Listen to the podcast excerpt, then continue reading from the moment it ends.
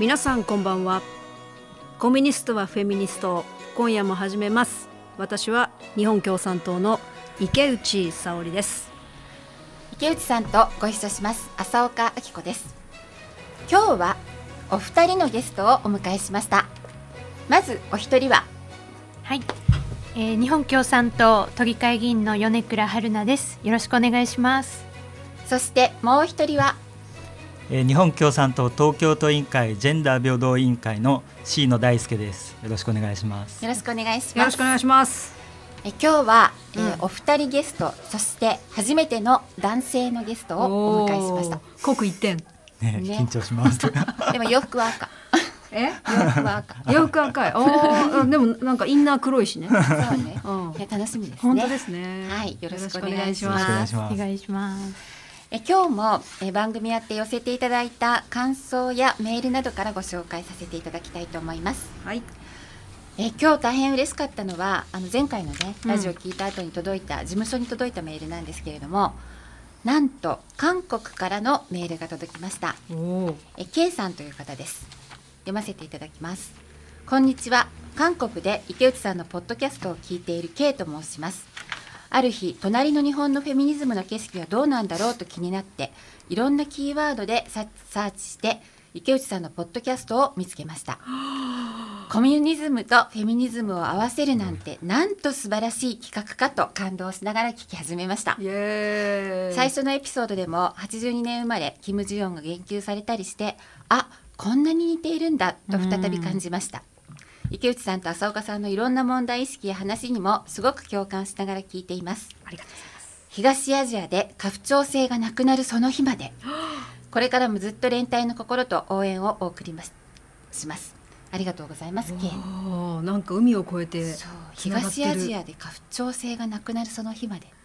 うん息長いな、うん、頑張ろう。長い。がいや案外短いかもしれない。そうだな、そう。うんそれから、えーこの方は日本からですけれども、M さんです、えーこの番組の何がいいってラジオという点なんです。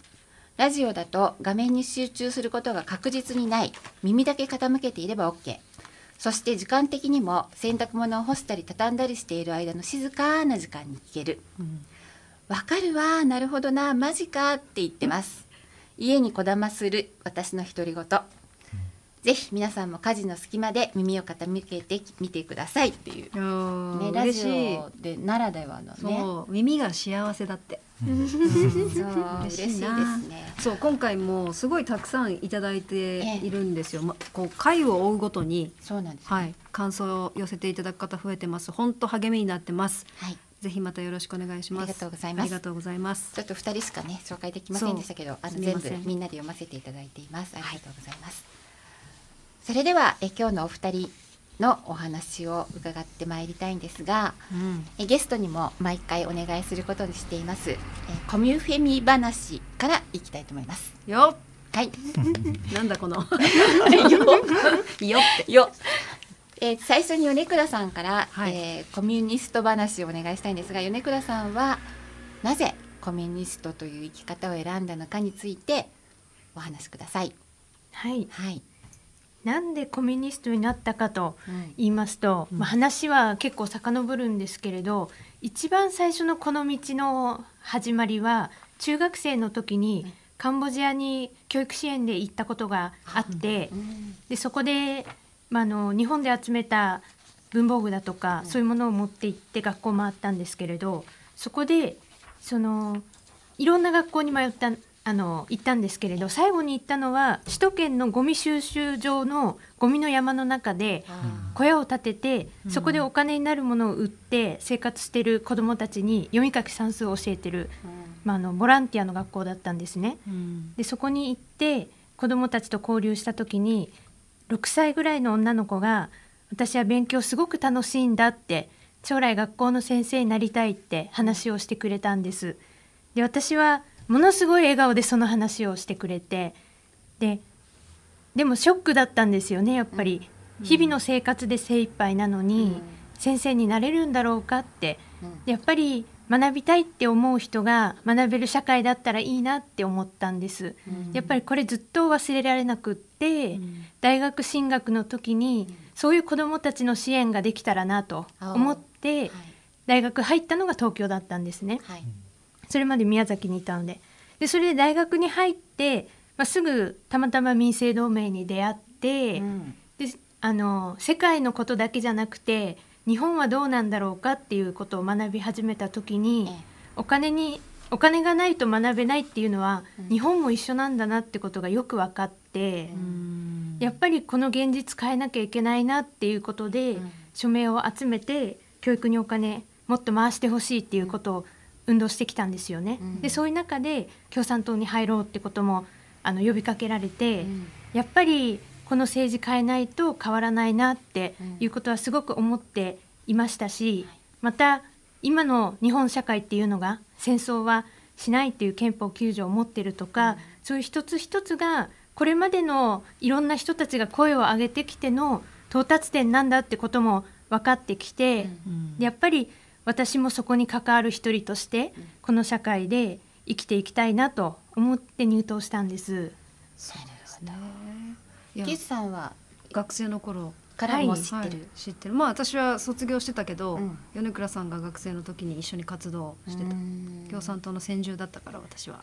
そうなんです。ね。結構池内さんとはうん。いろんな活動をして長く、はい、ええやらせてもらって。随分ねちょっと、はい。あの無理を言ったりとか。言ってそう。でもすごくやっぱり基盤というかうん。学びは大きかったです。そうですか。はい。いやご迷惑をおかけしました、いやでね。25歳で都議選に立候補して、はい。うんそうでした。で当選して。当選してはい。ねで今2期やって、ねまあ8年ぐらい経って33歳そうえになって、もう33になったの？そうなんです。それは私も年取るわいや、まだ33って待ってびっくりしちゃった。で 今度3期目目指してね、都議選頑張ると。そうですよはね。い。はい、その話はまた最後に伺いたいと思います。ありがとうございました。それでは、椎野さんから、椎野さんには、えーなぜフェミニストになったのかという話をお願いしたいと思います。はい。まあ僕もあの、だから、いろんな人が声を上げてる中で、こう前に進んでるっていう、まあ、その一員にならなきゃなっていう意味では、その、同じですよね。そのフェミニスト、フェミニストになるっていうのも、うん、まあ本当にこういろんな人たちが切り開いてる中だなって思ったんですけど、まあ、僕自身がこうすごい惹かれていったのは、あのちょっとまあ子育てが子育てしながらこう生活していくっていうのがえ。もうなんかすごい大変になってきて、うん。であの、まあ、最初はあんま大変って自覚してなくてなんか、まあ、やっぱりこうそのパートナーと半々でこうやっていかなきゃいけないっていう、こうえ気持ちだったんですけど、まあ、でもなんかこれそのどう考えてもなんか普通にみんながやれることっていうやここんくらいできるでしょうっていう基準がその高すぎるっていうかうん。大変だなって思ったんですよね。うん。でその、まあ、例えばこうワンオペってあるじゃないですか。うん。はい。でワンオペってワンオペ育児ね。そうあのワンオペ育児って、はい。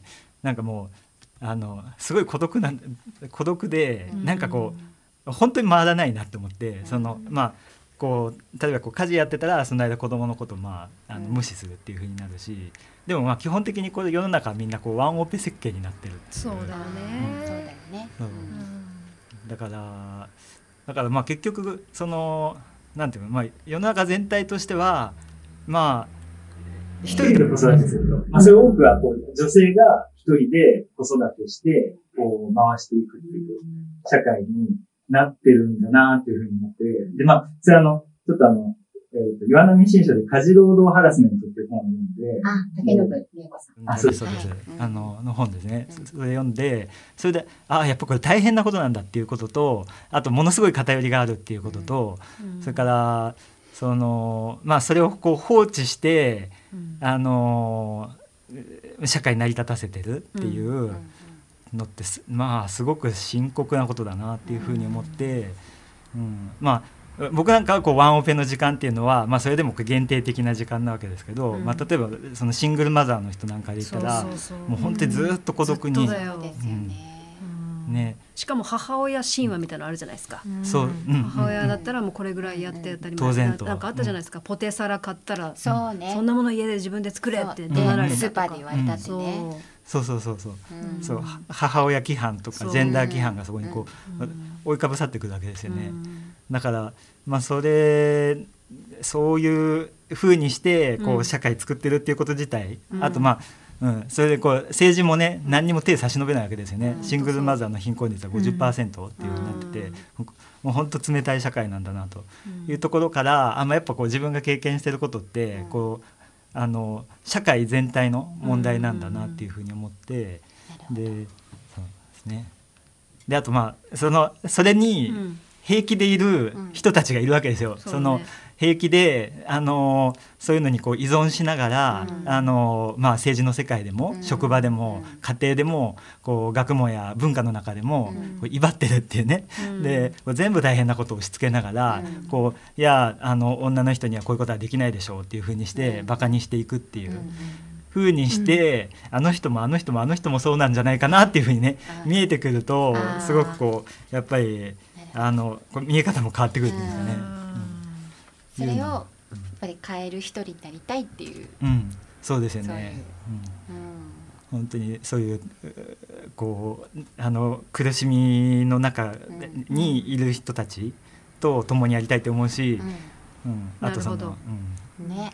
じゃあ。結局やっぱり育児っていう入り口を通して、うん。まあ、実感した。そう本当はね、そうんすごいいろんな入り口あると思うんだけど、うん。からねそそれまで気づかなかった方が問題なのかもしれないけど、そうなんですなるほねでもね大きい大きい出来事ですよね、うん。大きい。でそんな椎野さんも、うん。えー入っている今日は東京都委員会のジェンダー平等委員会の取り組みについてお話しいただきたいと思うんですけれども、はい。えー、と次回じゃない前回、えーご案内予告させていただきましたように、うん。今日はそのジェンダー平等委員会が、えー実施した痴漢被害アンケートについてそうですね。えー皆さんからお話をいただきたいと思うんですが最初に池内さんの方から、はいえーこのアンケートの実施と概要について少し教えてください。あのジェンダー平等委員会っていうのは前回の党大会の時に、まあ、共産党がジェンダー平等考慮を掲げて各地の共産党の、まあ、事務所だったり党機関の中にジェンダーについて取り扱うっていうことで委員会ができてるんですよね。そうですね、うん。あちこちね。あちこちね、うん。で東京もできててで都委員会のジェンダーチームが今日椎野さんと米倉さん来てくれてる、でうん。私一応責任者っていうことでやらせてもらっててでみんなで何やっていこうかと議論を重ねてきたんですよ。それでうん。やっぱり首都東京でものすごいたくさんの量の加害と被害が繰り返されているこの痴漢という問題についてきちんと向き合おうということを決めて、でインターネットを使ったアンケートフォームを作りましてですね、はい。実施期間が2020年うん。8月8日から11月の11日までとのまあ約三ヶ月。あそうですね、はい。で全体で1435人の回答が寄せられておりまして。すごい数ですよね。そうなんですよ、うん。もうすごくはい。それであの性別は自由記述で尋ねて、女性っていう回答が83%、男性3.1%男性女性指数等以外の記述の方っていうのが7.0%でした。はい。で痴漢被害の概要なんですけど、うんまあ、何らかのハラスメントを受けたことがあるっていう回答が1394人、うん。全体の96%なんですね。でここからが衝撃で、ええ。初めて被害に遭ったのはうん。18歳以下が71.5%、さらにうん。小学生以下、これうん。12歳以下は34.5%に上っていると。うんすごい数。ものすごい。いで後で米倉さん椎野さんがお話しくださると思うんですけどね、通学中は連日などと、うんうん。まあ、中学生高校生がだいぶ狙われてるなということも分かってきた。で特徴的だったのは、やっぱ今回のようなウェブ上の匿名アンケートはうん。被害を打ち明けやすい、被害の実態をもっと知ってもらいたいっていう声がかなり綴られてました。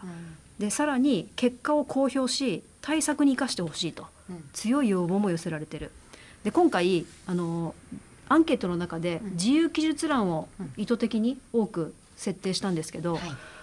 そのい自由記述欄だけを印刷するとなんと420ページを超える、すごいですよ A4 でね。ほんまあ、本当にそういう切実な声が寄せられた、もう本当にありがたかったですね。そうですね。はいあの私も概要記者会見で発表した概要のみを読ませていただいただけでも、うん。本当にあの息苦しくなるようなあの辛い体験が書かれていて、そうなんですよね。しかしあのそれをでも政治によってねあの変えていこうっていうその党党委員会の、うん。ジェンダー平等委員会の取り組みは本当に素晴らしいなと思っているんですが、そこで今日ゲストに来ていただいた米倉さんはこの問題を早速東京都議会で質問されて大事な答弁も引き出しているということで、今日はそこをまずご紹介いただければと思うんですけれども、はい。あの米倉さんのこのアンケートを実施した感想も合わせて、うん。そのあたりちょっと伺えますでしょうか。はい。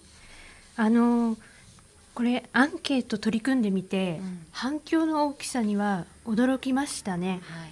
でそんなにこの実は告知も大々的にはやってはいなくて、共産党のジェンダー平等委員会のツイッターアカウントを作ってそこからこう数回ツイートしてうん。アンケートご協力をっていうぐらいだったんですけれど、一度目のツイートだけで428人の方の回答が寄せられると、もう皆さんが引用リツイートでうん。私も答えましたというふうに広げてくださってですね、でやっぱりあの1ヶ月で1300人とかうん。確か回答を寄せられるっていうような状況ででやっぱり本当に求められてたなっていうことは実感しました。はい。ただその自由記述のところにもいくつか寄せられていたんですがまだ書けませんとか、うん。そういうことも書いてあって、たくさん実態だとか思いを寄せていただけたんだけれども、うん。これさえも氷山の一角なんだなっていうことも実感します。うん。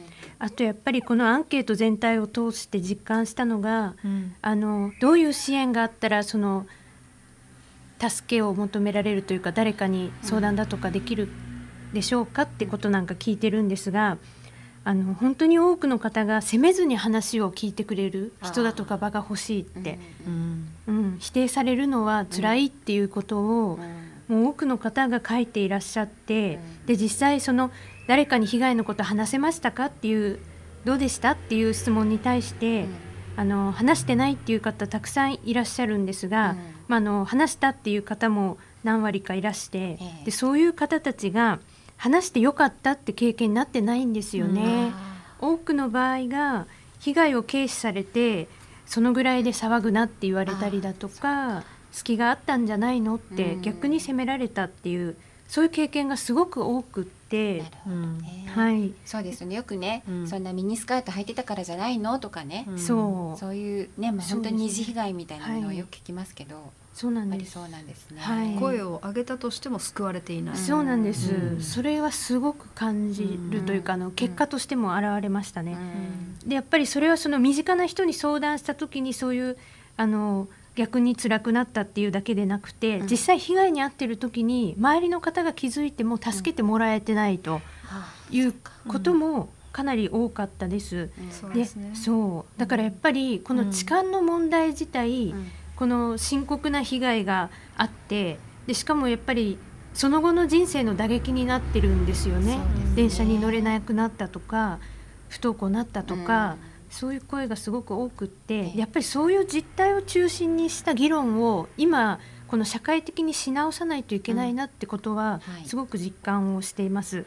でそういうこともあって、うん。2月25日都議会で取り上げたんですけれども、やっぱりまずこの実態をしっかり都政関係者は知らなきゃいけないってことで、このアンケートに寄せられた声かなり丁寧に取り上げました。はい。見ました。私も見ました。もう議場が静まり返ってたって、うん。い。はい、や本当にねものすごくリアルな本当に。うん。声を紹介する米倉さんの毅然としたね質問が本当に心に迫るものがあった。うん。あーありがとうございます。ありがとうございます。はい。やっぱりまずこの実態を共有して、うん本当にこの社会的にやっぱり知事なんか本来先頭に立って痴漢は許されないんだってことだとか支援があるんだよっていうことをやっぱりキャンペーン張るべきだなというふうに思って、まあ、そういうことなんかも求めました。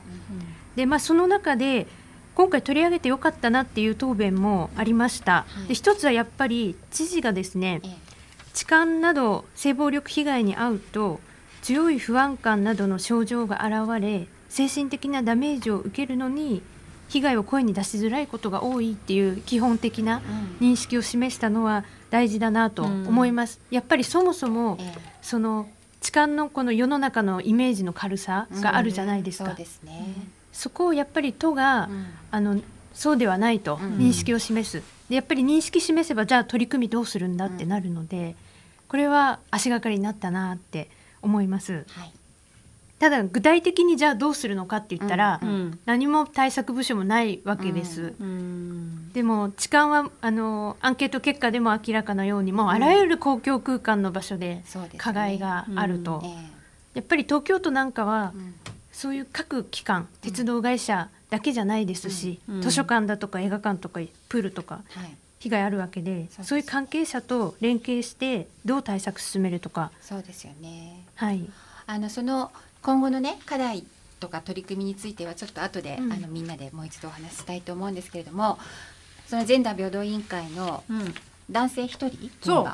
そのそうでそうですよね、どうですかその椎野気分はさんが。いやめちゃめちゃ勉強になりねます。、このアンケートのその記者会見にも篠さんあの同席されてましたけれどもまず男性としてねこのアンケートを、まあ、どう受け止めたのかっていうことなどについてね、うん。なかなか辛い気持ちもあったかなと思いますけれども、ちょっと聞かせてもらえますか？いや本当読むのすごく大変だったんですけど、うんあの心が苦しくなるようなね、うん。体験でそれであのまあでもそのやっぱり一番自分自身で思ったのはこう記者会見でも言ったんですけど、まあ、僕自身はやっぱり知らなかったなっていうふうに思って、はい。ですこう多くの男性もそうなのかなと思うんですけど、うん。すごくこう想像が及ばないこう痴漢っていうもので、おそらく女性の人たちがこう感じていることこその言葉から感じていることと、こう僕がこうイメージすることっていうのはずずいぶん違うんじゃないかなっていうふうに、まあ、その被害の深刻さその、まあ凄惨さっていうんですかね、っていうのもそうだしそれがこう膨大にあらゆる場所でで一人の人がもう何度も何度も会ってるっていうのが、もう書ききれませんと、そのこんなあのそのえいう声声もたくさんあったし、はい。あと、まあ、それをこうずーっとあの忘れ忘れたいって思いながら生きていかなきゃいけないわけですよね。うん。っていうその深さっていうんですかね、うん。いうので、まあ、ほん本当にね内容がひどいですよね、うん。うん。いうことを。あのそれちょっと椎野さんに読んでもらうのはうん。なんか辛いので、池内さんちょっといくつかうん。具体的な、そうですあの寄せられねた声をはい。ご紹介してもらえますか？あのーいくつもありますけど、うん。あちょっと。ごめんごめん。うん。えーはい。例えば、うん電車で男の人が立っているだけで息切れと動悸が止まらなくなるようになり、うん。一人で電車に乗るときは女性専用車以外に乗れなくなってしまった。うん。とかうん。あとこれは私も衝撃だったんですけどうん。2度目に犯人と遭遇した後、うん。頻繁に意識を失うようになった、うん。医師からは転換と診断された。うん。本が好きだったが読もうとすると文字の読み方や意味がわからなくなり文字の形も判別できなくなり読むという行為自体どうやってやっていたのかわからなくなったうん。とか。うん。うですであのさまざままだまだあるんですけど、うんあのどんなふうに、まあ、人生がね、うん。壊されてきたかっていうことを考えるし、うん。こう突きつけられるし、うんで自分の価値がなくなったような気がして、うん。誰とでも性的行為をしてもいいと思うような自暴自棄な気持ちになったっていうこれ10代の声ですよ。10代の子の声。自傷行為もすることもあり倦怠感も強いとか、ね、性暴力受けた人たちにね、時々そういうこと聞きますけれども、うん。本当に電車内の痴漢とかね。それも全く同じ暴力であるっていう本ことですよね当にだから女性としてこの国に生きるっていうことが、うん。いかにこの暴力と隣り合わせでいる,、いるのかよく国会とかで安全保障って言いますけど、うん。ね。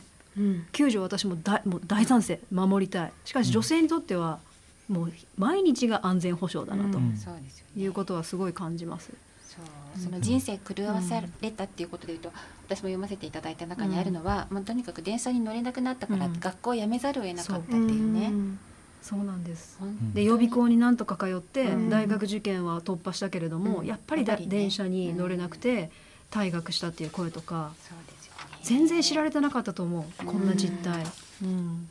行き場所がなくなってきますよね。その、もうこう読んでいくとその病院に行けなくなったとか、図書館に入れなくなったとか、まあ今まで着てた服が着られなくなったとか、もうそうこどんどんどんどんこう自分の人生をこう狭めるしかなくなっていくっていう。行動範囲だって狭められていくし、うん。うん。だから椎野さんがあの記者会見の時にね、うん。唇を切ってコメントをもらったんですけど、うんうん。なんて？私が言う？いや椎野さんどうぞ。いやあの本当にそのまああの全部読んでやっぱりこれは本当にあらゆる意味であらゆる意味で暴力だなっていうふうに、うん。そのまああのこう弱いものをターゲットにして、うん。そのその人の人生ごと破壊していくっていう暴力そのもので、まあ、それそれがこうすごくこう痴漢っていう言葉で軽く扱われているっていう、そのでこその社会の認識を本当正さないといけないなっていうふうに思いました。あのあれなんでしょその外国では、うんあんまり痴漢ってはい。まあ全くないわけではもちろんねないけれども、でもその外国の方が日本に旅行するときに日本では痴漢に気をつけろって言われたりね、うん。ガイドブックに書いてあったり外国でもこの犯罪のことを暴力のことを痴漢っていうっていうねその過労死と同じように、うん。世界での共通言語が日本語であるっていうそう。そのね深刻さを実は私たちもここまで認識できていなかったんじゃないかっていうね、だからそのこのアンケートがあぶり出した実態っていうのは本当に大事だなっていうふうに。そうですよね。だからやっぱり女性蔑視に基づく差別のもう現象がやっぱりこうしたうん。あの暴力痴漢というまあこ行為形態だと思うから、うん根っこはやっぱりこの国の男尊女卑、そうですよね、うん、この価値観変えていくっていう戦いなんですけどね。うん。ん。本当にこれがなかったらあこれをなくさないと他の形でもって暴力はうん。ずっと延命され続けるので、うん変えていくってそね。その意味でも米倉さんの都議会質問は、うん。うんすごく大事な一歩を切り開いたと。そうですよね、うん。それで、えっと答弁に立ったの教育委員会だったり警察の関係だったりうん。さまざまなねそうですね。観点からの、はい。がありましたけど、うん。少しご紹介してもらえますか？はい。はい。そうですね。あの東京都のこの議会で痴漢対策質問するときに本当にあらゆる分野が関わってるなって思いました、うんはいでも逆にあらゆる分野が関わるのに司令塔がないというかこのい連携して、うんじゃあどうするのかっていう場がないっていうこともよく分かって、うん。これはまずやっぱり痴漢対策を位置づけてそういう横断的なことをやっていかなきゃいけないなというふうにすごく思います。はい。やっぱりあの今回共産党の調査でかなり実態深刻っていうことなんか浮き彫りになりましたけど、え本当は自治体がやっぱり調査をするべきだなっていうことなんかも提起しました。うん。で今すぐ東京都としてもできることもたくさんあって、都営交通なんかはもうまさに東京都が責任持ってるわけですから、うんうんあのやるべきだなっていうことで、質問でも、うん。あの女性専用車両うん。実はこの都営交通地下鉄4路線あるんですけど、新宿線しか専用車ないんですよね。ねえそうなんですよね。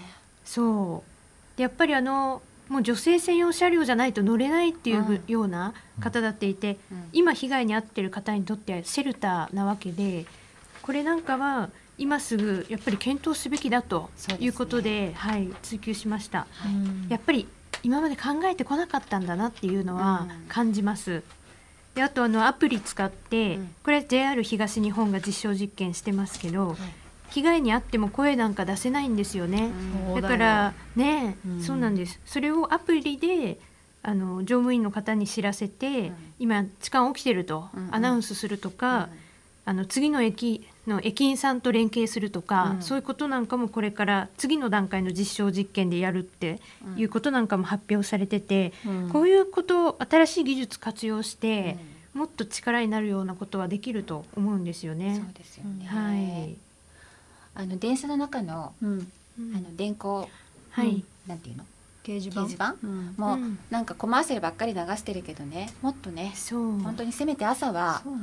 そういう啓発みたいなこととか、はい。何かそうですね。あと電車のちょうど私多分、あの平均的な身長してるんで、ん。自分の目の視線のところに必ずなんか広告のシール貼ってあるんですよね。うんうんうん。あれ本当嫌になる。そ外を眺めたいのに窓のさあー。あの隙間のところに。そうそうそうそう。ああいうのも本当なんか、うん。せめて貼るならねもうちょっと邪魔にならないところに貼って目の前にいつもなるから、うん。でもそういうところにもっと痴漢は、うん。ね犯罪もと犯罪でうんやめろそのその行為をみたいな、うん。そうね。アピールしてほしいわ。うん。そうですよね本当に。ねそう。女性専用車両本当にないっていうのがねあのうん。今時驚いたんですそけど、うなんですよね。逆に1両しかね他の線もないけれども、もっと増やしてほしいぐらい。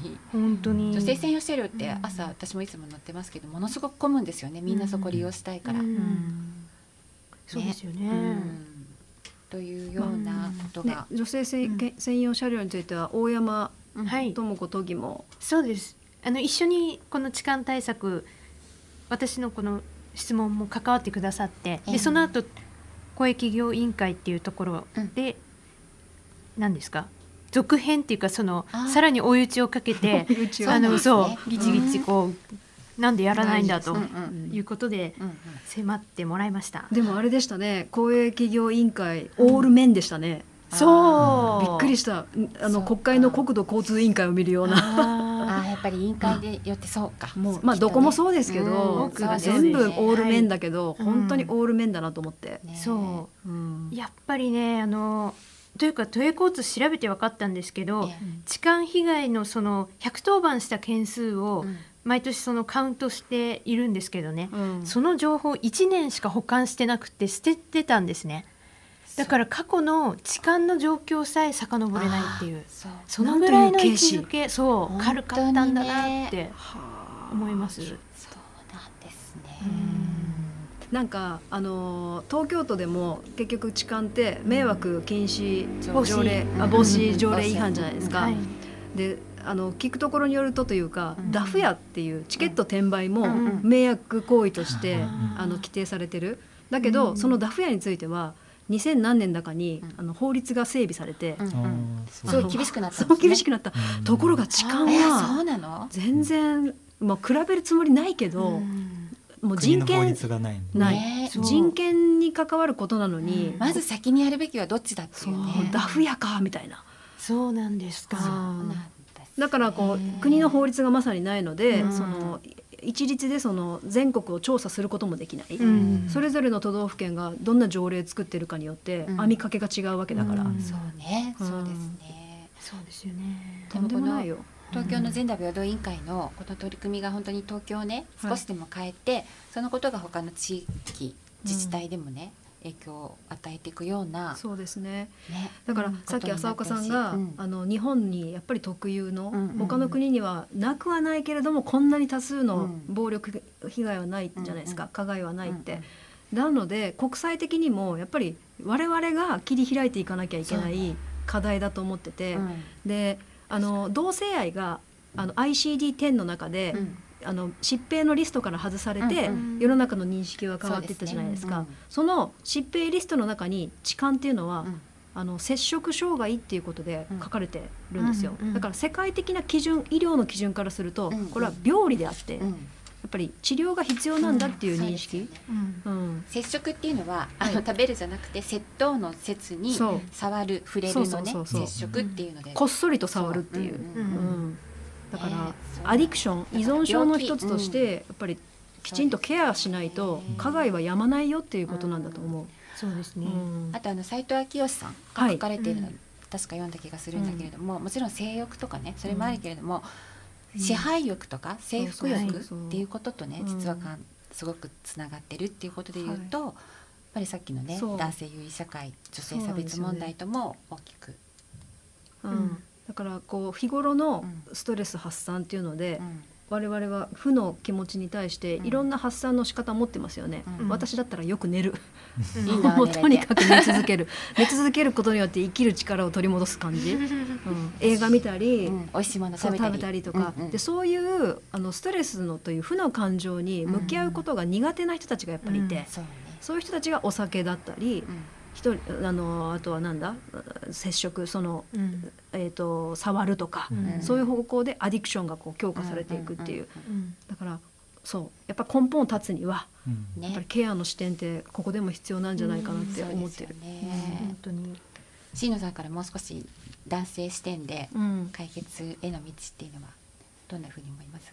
まあ、今ので言うとやっぱり、あの教育でも全然こうあの学校教育の中でも、うん。そのまあ、そういう病理があるっていうこととかそのやっぱりそれがこうジェンダーに基づいてうん。暴力が起こるんだっていうことをこうきちっと学んでいく、まあ、僕自身もこうああのあの国際セクシャリティ教育、えー教育ガイダンスっていうね、あのえー、とユネスコとかうん。WHO が一緒になってこう出してるやつがうん。あるんですけど、まあ、そこでもあの今度は新しい版が出てで、えー、と暴力と安全確保っていう新しい章がこうきちっと据えられたんですよね。はい。であとそのジェンダーに基づく暴力っていうのもきちっとこう据えられてて、はい。でこうまあで起こった時どうするかとかそういうのもこう安全確保の方法とかもそこう全部こう書いてあるし、それからそのえーこうなくしていくために、うん。暴力を社会からなくしていくために、うん。一人一人にどんな責任があるかと、などんな活動ができるだろうかっていうこともうん。学習目標に立てられてるんですよね。だから本当にこうみんなのそうやってこうみんなの共通認識にしていくっていうことが、そのできたらこう全然変わってくるんじゃないかなっていうふうに思いますすね。ねうん。あのあっという間にあの時間が経ってきてるのでじゃ。最後に米倉さんと池内さんから一言何。か付け加えたいことがあれば、どっちからいい。あじゃあ米倉さんから。はい。はい、そうですね、うん。あのやっぱりこの痴漢の問題、まあ、アンケートに基づいて今回1回目の議論ができたのは議会で。はい。良かったなと思うんですが、うん。やっぱりあの全然認識されてなかった課題だなっていう、うん初めての提起ぐらいなうん。あの受け止めだなって都庁の皆さんとやり取りして思うんですね。だからやっぱりあのこれ引き続きさらにやっていかなきゃなって思ってるんです。ええでまずはやっぱり6月の終わりから都議選あるので、大きな争点にしたいと思ってます。みんなでこれ痴漢ゼロで誰にとっても安全な東京をっていうことをん広げたいなと思っています。そうですねはい。はいはい。えっと今回あのー痴漢の問題に私も一緒に取り組んできて、あのー改めて私も見える風景変わってて、これだけおびただしい被害がある。で加害も繰り返されてる。この状態に対してやってることってポスターペラって貼ってるぐらいですよね。うんうんうん、この水準からいかにこう変えていくのかっていうことは政治のまさに責任だと思うのでで同時にあんなに420ページも超えて託してもらった、これは共産党、そうですね。本当に信頼されてるし、うん。というか頑張れよと言われてますよね。はい。うんしっかり受け止めて私たちも頑張っていきたいと、はい。うんはい、思ってます。はい。それでさっき米倉さんが言われましたけれども、えー今年の夏には都議選がありまして、はい。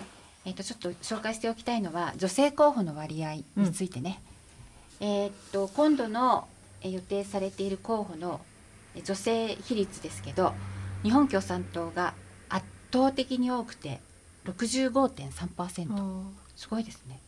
はい。今、えー都議会でも第一党ですよね。ね都議会では共産党の都議会議員団女性比率72%うわです。すごい ねすごいな。すごいな。いや十今度もうんねあのまた米倉さんにぜひ、しかも最年少米倉さん。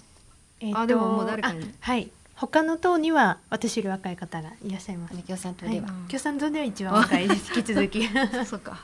ね、この課題また引き続き頑張ってほしいので必ずまた当選してもらって。いや本当女性の声が必要、ね。うん。女性の経験。本当にそう思います。集団として経験しているさまざまな出来事は、うん。我々は共有してるけど、うん。でも一歩外に出るとうん。椎野さんが言ってくれたように全然知られてないから。そうですよね。う、んね。だからわきまえずに黙らずに、うん。はい。どんどん、みんなではいそうですね。声を上げていきましょう、はい。はい。